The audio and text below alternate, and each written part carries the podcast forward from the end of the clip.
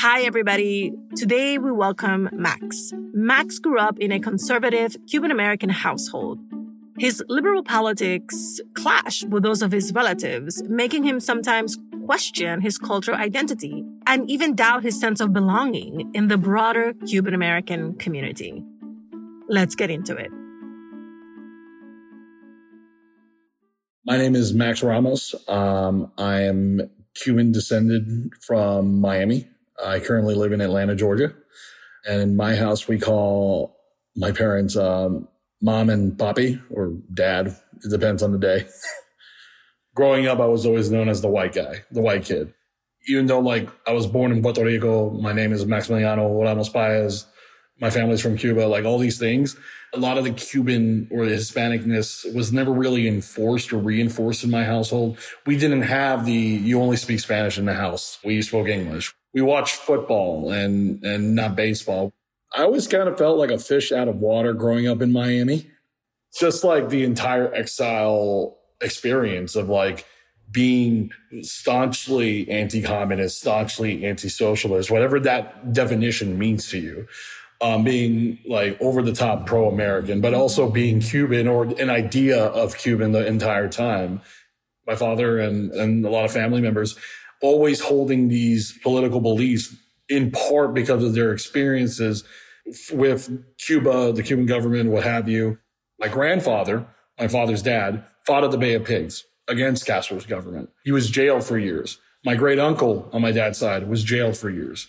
My mom's side, my, my grandfather on that side, abandoned by his family, his entire family were all supporters of the regime. Like my, my dad always told me, he's like, I brought you up to be a Republican and then you go to college and you come back and you're a raging Democrat. Like what happened? And, and the simple answer would be like, I don't know. Like I met people. I met other people from other places.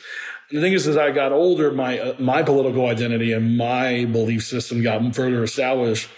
Honestly, that also affected my relationship with my, my father, especially, but my, my family at large voting for certain people. Like when I voted for Joe Biden, it was being called a socialista. It was being called a comunista. It was things like that. My identity as a Cuban American has been fraught with the idea of like, what does it mean to be Cuban when being Cuban, at least in the eyes of many people, doesn't align at all with how you view the world. So a few years ago, I, I, took I took a trip that is considered uh, a cardinal sin in the Cuban community in the United States, especially in Miami. I I was uh, dating with someone at the time that had family in Cuba, and she said, "Hey, uh, would you like to go with my family and I to Cuba?"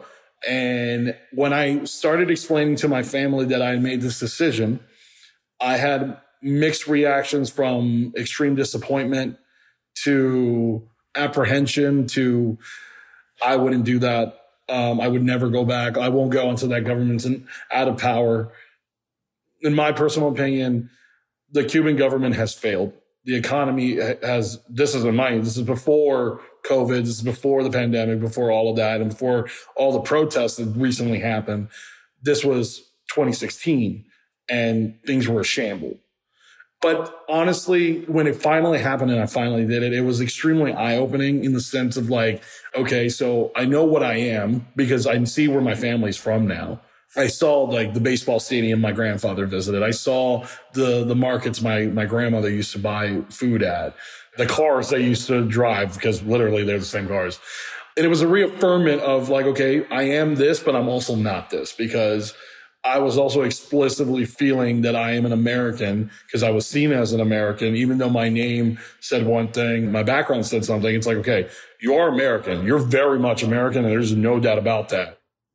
When I got back to Miami, I talked to my family and I even showed them all the pictures I took because I took a million. My father, what he saw was reaffirmation of his beliefs. He's like, I, I was right. And I'm like, yes, this is terrible.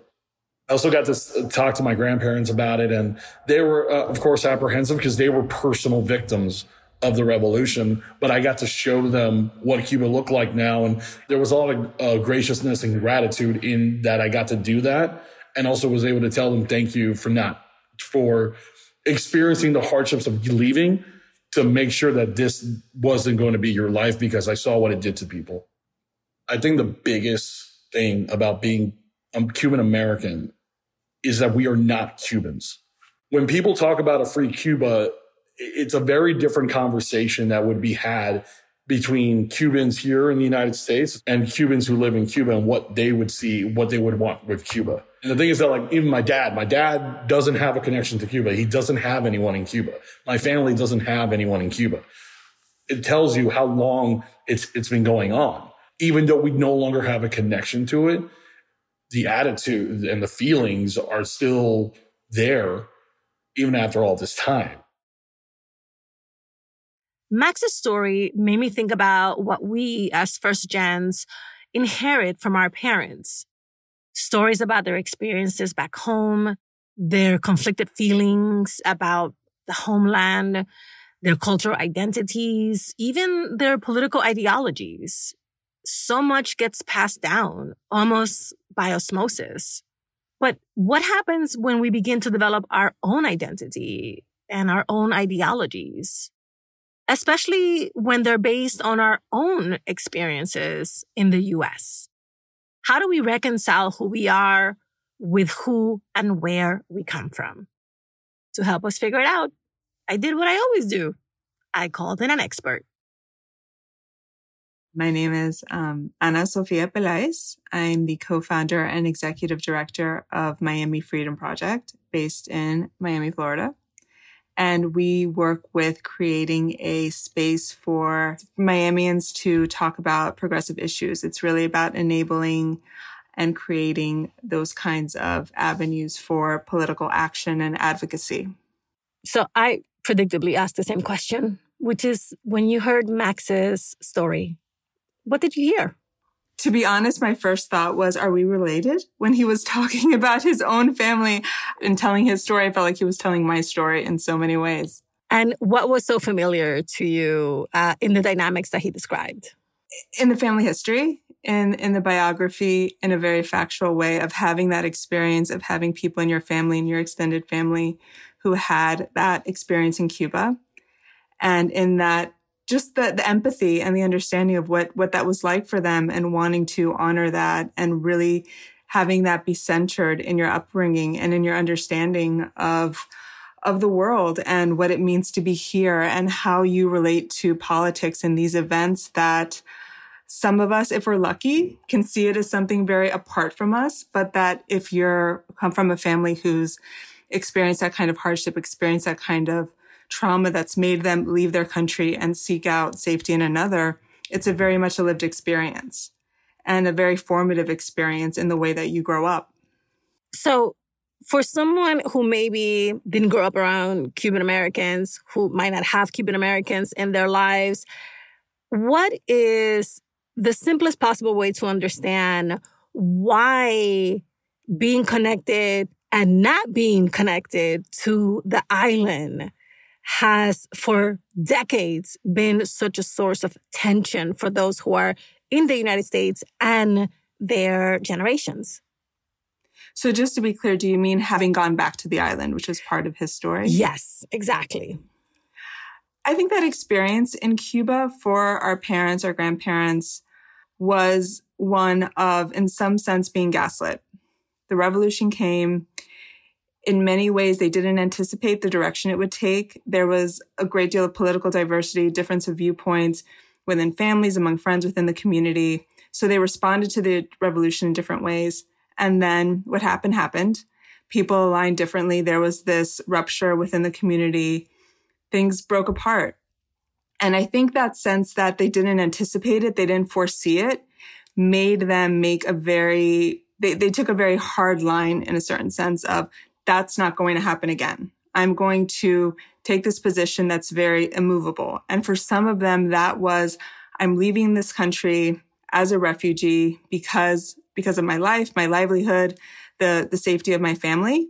So how can I go back as a tourist, as a visitor, as a guest to a country that I fled? And that position was transmitted to their children. I can't go back. You shouldn't go back it's a choice and it's a choice I think many of us understand that they made, but it's not necessarily a choice we feel that everyone should be able to make for us. I decided differently. I decided that I would go back. I had my reasons to do it. Not everyone in my family understood them, but I was willing to make that choice and have that conversation with them. And very similar to Max, and this is something that I tell everyone who is curious, who wants to understand more about Cuba, whether or not people agree with you, when you come back, there is that point of them wanting to understand what you saw, what you, what you felt, what you thought. And that in many ways can start the conversation that you may not be able to have before. You can have it after thinking of other Latinos and other people from around the world, places like Afghanistan, places like Nicaragua, places like Myanmar, where their families fled for their safety. And, you know, years later, decades later, it is safe to go back, but the, the parents who came over have no interest while the kids want to establish some kind of connection how did you even broach the conversation with your parents? How did you prepare to have that conversation? And like, what were the points that you were prepared to make to not get their permission or their blessing, but to at least be heard? Well, I think I would have to, I think every family has their own kind of dynamic. I'm a younger, I'm a younger sibling. So I was, I didn't go, I was taken.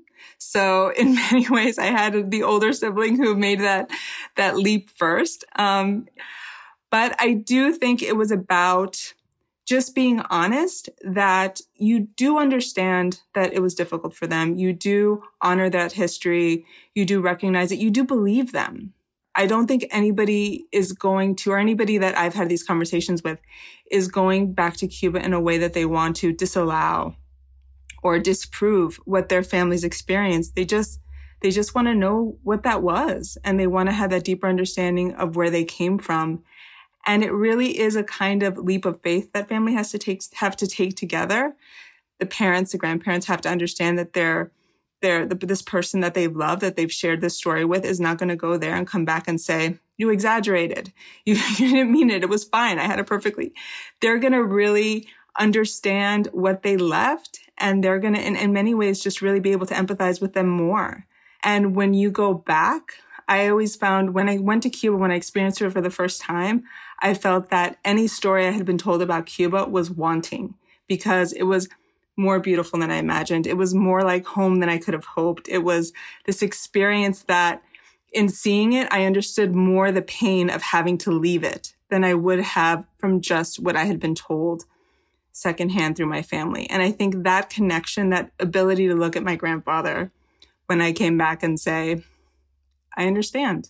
I understand what you lost and I'm sorry that brought us closer together in a way that if, if I think if families understood that that was possibility, that there would be that deeper understanding and that these stories that they have shared with them would have more meaning, they would be more at ease. They would be more at peace with letting their, their children go and have that experience.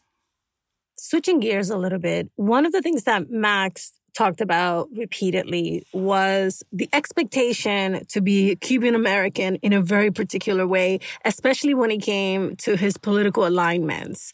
And, you know, Cuban Americans have a reputation for you know, being more politically conservative, for being more supportive of certain ideologies, etc. And he finds that at odds with how he's choosing to live. So talk to me because you are studying the politics mixed in with the identity and all of this a little bit about how those types of expectations can you know influence not just the identity but also the political awareness and, and the, the, the sort of like the understanding of what your place is in a community for someone like max. For someone like max the experience in their families of having this dictatorship that defined itself as, as a socialist communist dictatorship, the reaction to that can be seen as going in the other direction, being conservative. And that is a valid response. If you've had this traumatic experience with an ideology, a professed ideology, I, I think it's questionable how it was practiced. The other extreme could be seen as safe harbor, but it's not the only response. And I feel that for this generation that whose parents have come, that they have that one, that one step removed we've grown up in a different system and we've internalized that to a certain extent. And I think to grow up in the United States is to, until recently, to have a sense of balance, to have a sense of checks and balances, that there's going to be two parties, that that's the foundation of democracy. And we're comfortable in that. I have a friend who grew up in Cuba and he said, children vote in this country. You go to their house and they say, who wants to play basketball? Who wants to play baseball? That's not what we did in Cuba it's a different experience and you see children in some ways. This is our part of our formation. And I think to not really want to explore all ideas, all policy prescriptions, have those conversations is very limiting. And in many ways, it's, it's almost as though you left a country that was telling you that there was only one way to think, one way to be, one way to live. Why would you accept that in another country that is telling you engage with everything and make up your own mind. We really center the individual in being able to determine how they, how they feel about things, how they align on different issues. How can you not do that? Engaging on, on different ideologies. That's what our families left for. And I think that's what we have to, that's what we have to hold on to. We have to give ourselves that space to engage on issues in a very honest way, not limit ourselves to the conversation that we think we should have and have that be dictated by a cultural identity that's aligned to a political ideology, which is is, is not the case. There's nothing about being Cuban that has to be conservative. Um, so you should, as an individual, as a citizen, you should be able to engage on, on issues in any way that connects to your needs, your understanding, um, what, you know, what the broader community needs and how you can all move forward. Thank you so much for coming on the show. What a pleasure to talk to you. It was a pleasure. Thank you so much for, for this. It's a great program. I'm really happy to hear all of these voices. All right. Here's what we learned from Ana Sofia today. Reassure them. When speaking with parents about their home country, emphasize that you're not trying to disprove or discount their experiences. You're just trying to understand them talk about your experience. Whether or not your family agrees with your choice to visit the homeland, they will definitely be curious about the actual visit. So talk about what you saw. Talk about what you felt and what you thought and use this as an opportunity to foster understanding between you. And remember, engage with everything. There is no one way to think, to be, or to live. You have the opportunity to explore ideas, issues, and ideologies in ways that many of our family members simply didn't back home. So seek these opportunities out.